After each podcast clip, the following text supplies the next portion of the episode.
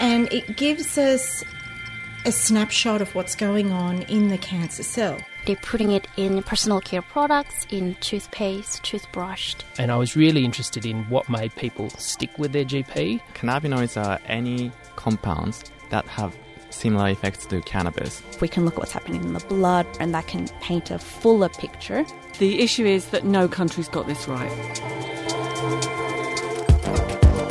Think Health on 2SER 107.3. Hi, I'm Jake Morcom. Welcome to Think Health here on 2SER and also around Australia on the Community Radio Network. Today on the show, and I've also seen parents who are right at the point of being detached because they feel so hurt. They feel like they're fighting right throughout the day with their child. A new clinical trial looking at why gold stars and scolding might be on the way out when it comes to managing your child's behaviour and going smaller than we've ever gone before. The innovations and hidden potential of nanotechnology in healthcare.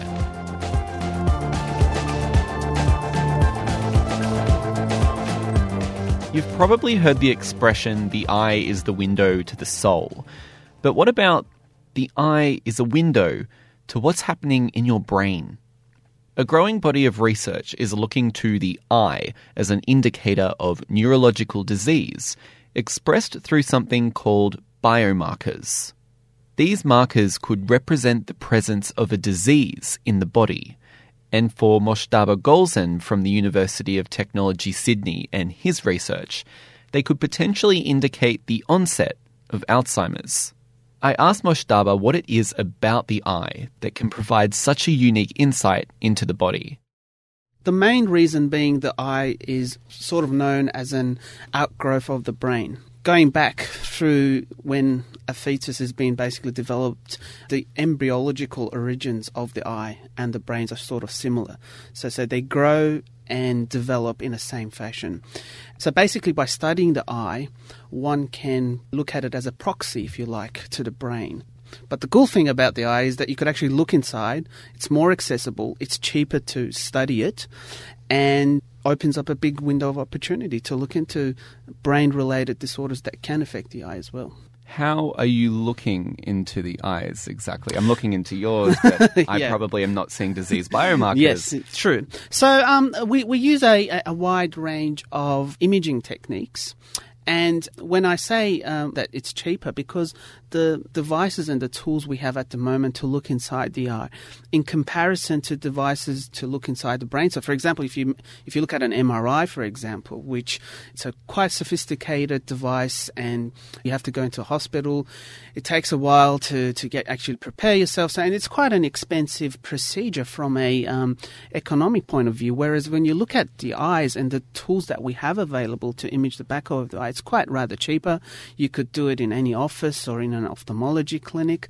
So, coming down to the nitty gritty bits, um, we do have tools in our lab that are specifically designed to look inside the eye I specifically look at the back of the eye, the retina, which is the light sensitive layer of the eye. So, this is where we actually see some changes happening through the tools that we have available for us. So, they're kind of like imaging technology. What, Correct. What exactly does that look like? Okay, so when, you, when, you stra- when, when, when we study eyes, there are different elements we look at. So, within an eye itself, there's the function of the eye, there's the structure, which is the tissue compartment, and there's the vascular, which is the blood vessels at the back of the eye. Based on what element that you're interested in studying, obviously you have a different equipment coming to the case of Alzheimer's or dementia broadly is what we're trying to do is to okay we've set up a test where we we capture the function of the eye so the function is how the cells are functioning in in response to different stimuli which in this case could be a light stimulus. How is the structure being affected? So how does the tissue or the pathology or the physiology of the structure has been changed? And then the last one is the vascular change. So we, we look inside the eye you see all these blood vessels but how does that change, or how does the characteristics of that blood vessel structure change in again in dementia in, in this specific case. So what we've been doing is measuring these different elements or biomarkers, if you like, and then comparing it to what would typically happen in an Alzheimer's disease brain. If you're looking at someone's eye who is in the stages of onset Alzheimer's as opposed to someone who isn't, Right. those vascular changes you're talking about, what exactly, what do they look like under when, when you're using this imaging technology? So, so the study we've done so far, we've we've looked at a cohort of patients who had been diagnosed with Alzheimer's, and we've compared them to a control cohort. So they've been age matched, they've been matched for gender, and they've been matched for education. So when you look at the difference, so one thing you pick up straight away is that in patients with Alzheimer's, we've seen that the blood vessels look more tortuous. So they look like it's it's got more branches. like when- the weeds of a tree? Exactly, exactly. The other thing we look at is we take videos of the vasculature or the retinal circulation or blood circulation at the back of the eye. And when you look inside someone's eye, you see these um, blood vessels that are pulsating.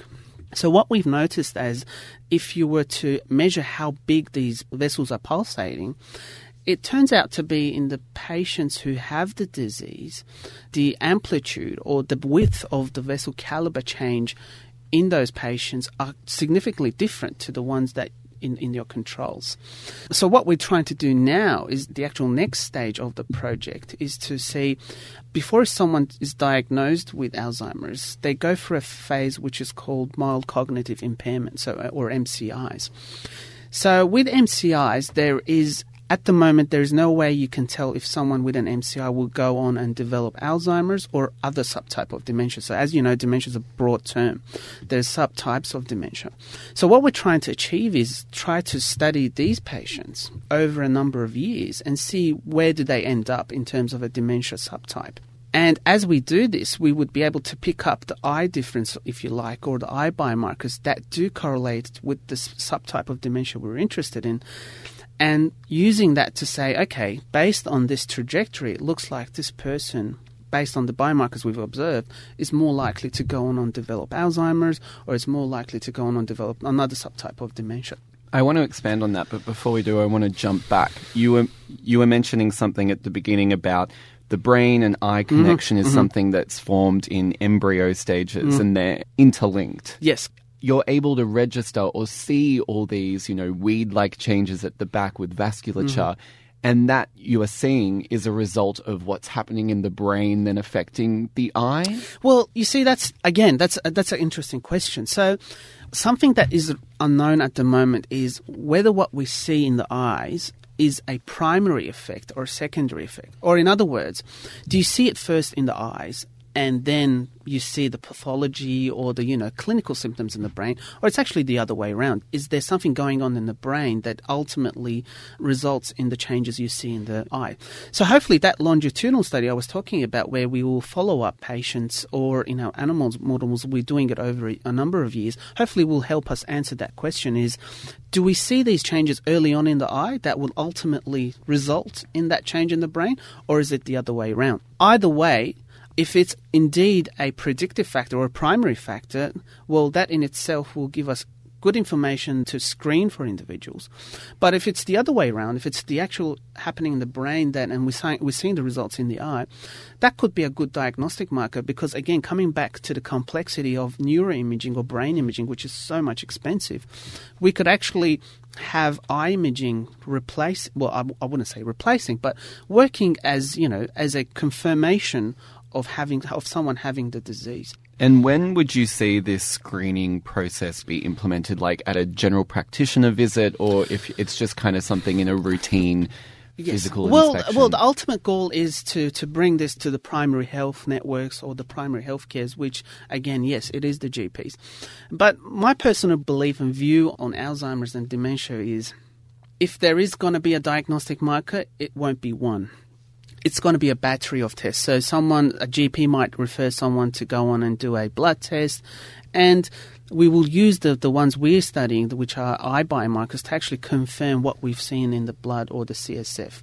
target it early before it festers. Correct, correct, correct. And so you were talking too about the way that in a current medical setting we might screen for this is something like an MRI, which is Mhm. highly expensive Correct. and um, perhaps more invasive too. True. Is that the way that we currently do it? Are there other alternatives when it comes to screening these things early? Well, at the moment, as it's the early signs start off with some subjective memory complaints. So this is where members of the family become concerned. They see some patterns with the patient or the individual. They take them to the GP. It usually starts off with a blood test, so they look for a specific genes, and then what happens is if it looks like it is in that domain, they get referred to a neurologist with subspecialty in memory and cognition. I believe it's at that stage where there are numerous tests to be done. So, one is a neuropsychology test, the other is a neuroimaging test, which includes an MRI, and another test called uh, PET scans, which is a positron emission tomography. So, at the moment, this is how it's basically done. So, eye imaging hasn't actually well, it hasn't been established, the link, I guess that's why it hasn't been done yet. So we're trying to see, okay, so if it does come to that stage, we would be able to add that to at least have a confirmatory role in, in the diagnosis process. I've spoken to other people in the past about, I guess, identifying biomarkers, not even just in the area of the eye, but in things like breath analysis, Mhm. screening for biomarkers in the breath that potentially show someone having a particular disease. Mhm. It's funny how we've almost come full circle when it comes to addressing things that people might be diagnosed with or develop in the body. We're looking back to other places in the body which seem kind of pretty staple in the everyday life. Where do you see, where's the trajectory for this going? Well, you know, our body is an integrated system. Obviously, one disease showing up in an area is most likely to have an effect on another area as well. So where do I see this going? Obviously, um, there's a lot of work in the area of smart technology or personalized medicine where, you know, we, we're looking at mobile health, for example, where people can actually sit home and, as you just said, do a breath analysis, do a blood sugar test, and have their GPs or have their specialists basically remotely screen for them. So, so where do I see this? I think where we're heading is towards a more personalized medicine where someone at the comfort of the home would be able to at least get a hint notify them early on if something is not quite right and it needs more attention. Things like you know if you look at hypertension no one actually knows they have high blood pressure until they see the consequences. But there's an obviously ethical points around this whether you want to delay it whether someone wants to know about it at all. Well that's a whole other story to talk about so I, uh, my my understanding is most people would like to know, but um, again, this is something it's really hard to say. But do you yeah. do you mean when you're talking about the ethics of it in saying to someone, "Hey, we've screened and it looks like you potentially could develop this later down the track, but not at this point." Do you mean like the ethics of telling them whether or not they are susceptible to Yes. something like Yeah, Alzheimer's? Exactly, exactly. So there's there's this um, again. There's concern is whether someone would like to know. You know, with all these my biomarkers, there is going to be a, a false positive. You know, percentage. So they're not 100 percent accurate with with any biomarker. So there is that little small chance that they may not develop after all. You know. But it's it's all about being informed, and we you know we always like to be informed about what's going to happen in future years. So whether you want to know, that's a totally different story. But again, from a medical point of view, um, that's what we're trying to aim is try to use the current strategies or management strategies to help that individual delay the progression of the disease.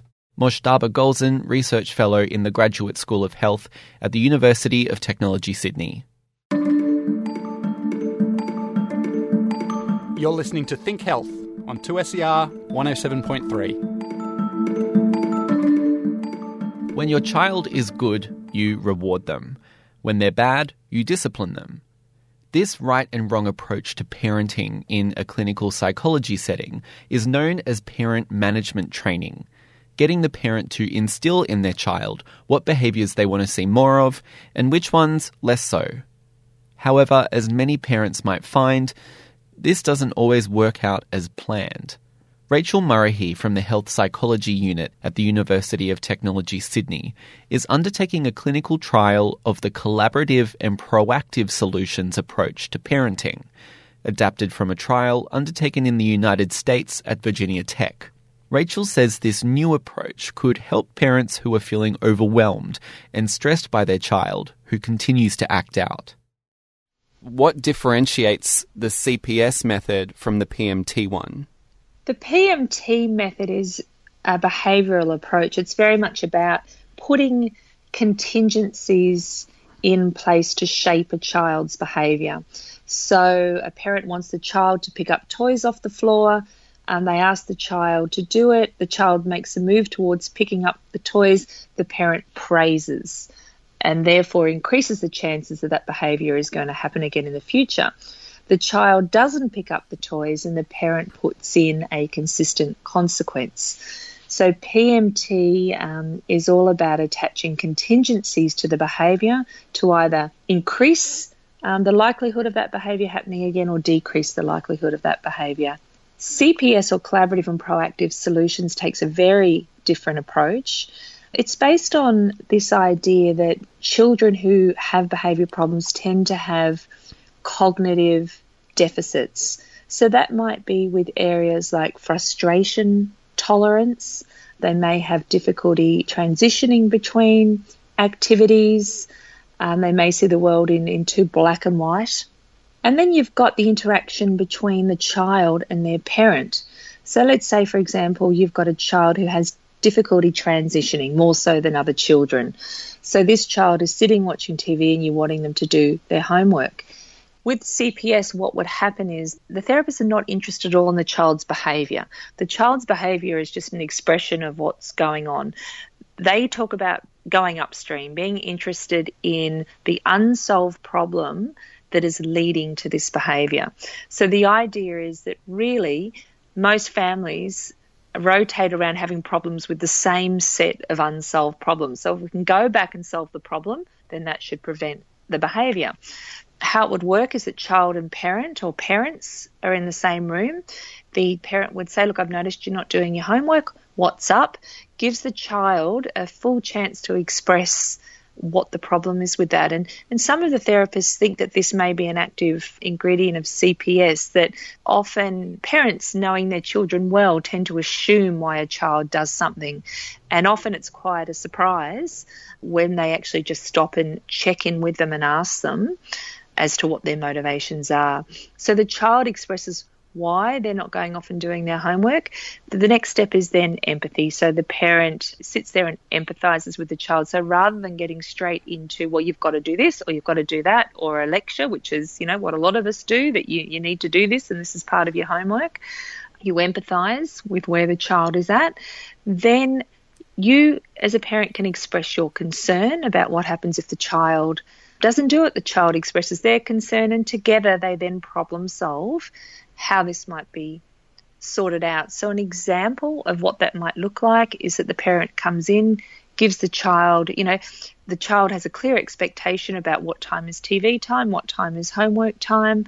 The parent comes in, say, five minutes before and gives the child a heads up that homework's coming soon.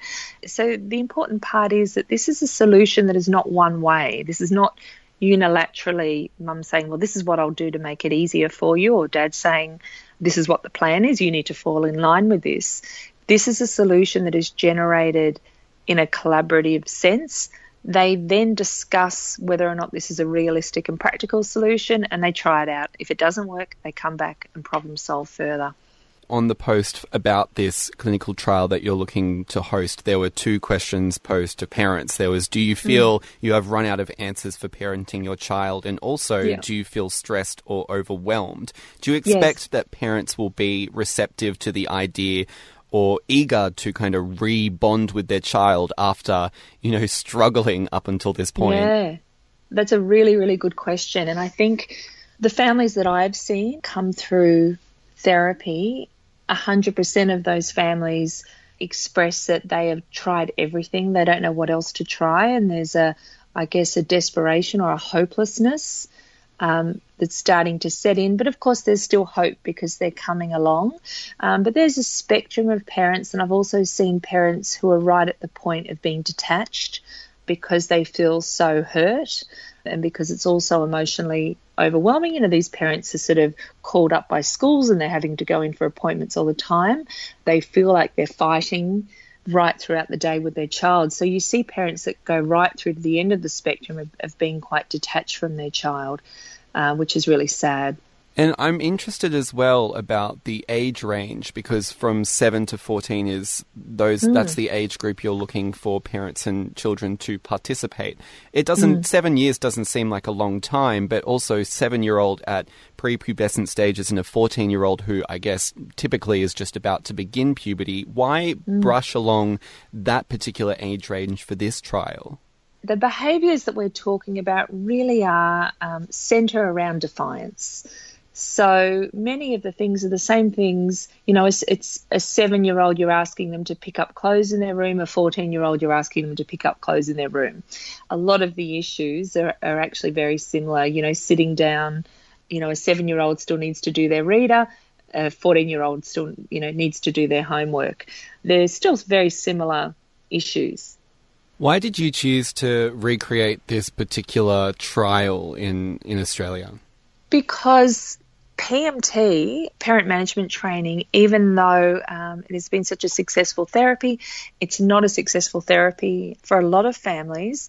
And behaviour problems are the most common problem presenting um, in our community mental health clinics for obvious reasons. So, you know, behaviour problems are very um, disruptive for the family, they're disruptive for siblings, they're disruptive for schools and classrooms.